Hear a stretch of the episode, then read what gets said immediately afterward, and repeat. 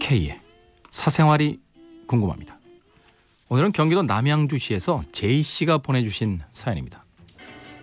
안녕하세요, K. 제 남자친구는 다 좋은데 말을 함부로 하는 경향이 있습니다. 농담으로 하는 것도 알고 마음에 있어서 그렇게 말하는 것도 아닌 줄 잘 알아요.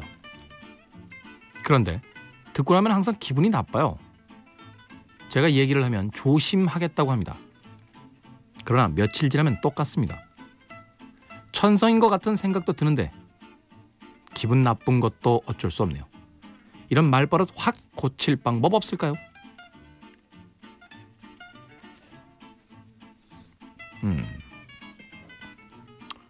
말 실수했을 때요, 그 자리에서 일어나서 가세요. 네. 이 버릇이라는 건요, 안 고쳐져요, 잘. 웬간해선 안 고쳐져요. 네. 조심하겠다고 하지만 무의식적으로 나옵니다. 그러니까 약간 트라우마가 좀 생겨야 돼요. 그 습관을 했다가. 네. 저도 주변에 그러셨던 분이 한 분 있는데 참다가 제가 상 한 번 엎었어요. 술 먹다가. 어떻게 되냐고요?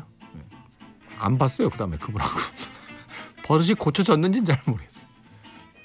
아, 왜냐면요, 이 어릴 때 만난 그 형님이긴 한데 술을 드시면요, 그렇게 사람 이렇게 뒤통수 같은 거 때리고 이러는 분들이 있어요. 네. 그 이제 저도 나이가 먹을 만큼 먹었잖아요. 그러니까 저뿐만이 아니라 그 같이 있는 막 그 동생들한테도 그 친구들도 굉장히 곤혹스러워하길래 주변을 이렇게 봤더니 총대를 제가 매야 되는 상황이더라고요.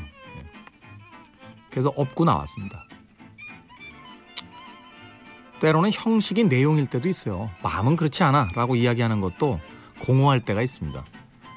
사람의 관계라는 건 형식이 가장 중요할 때가 있는 거예요. 그렇잖아요? 우리가 뭐 사회에서 만나는 사람을 진심으로 사랑하고 존경해서 만납니까? 근데 그런 관계들이 유지될 수 있는 건 최소한의 형식을 지키기 때문이잖아요.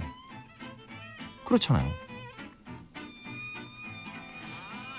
남자친구, 여자친구가 중요한 게 아니에요.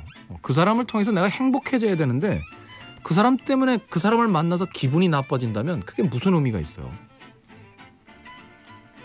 강력하게 어필하세요. 강력하게. 한 번만 더 그러면 너 아웃이야. 이러고. 남자친구가 잘생겼나?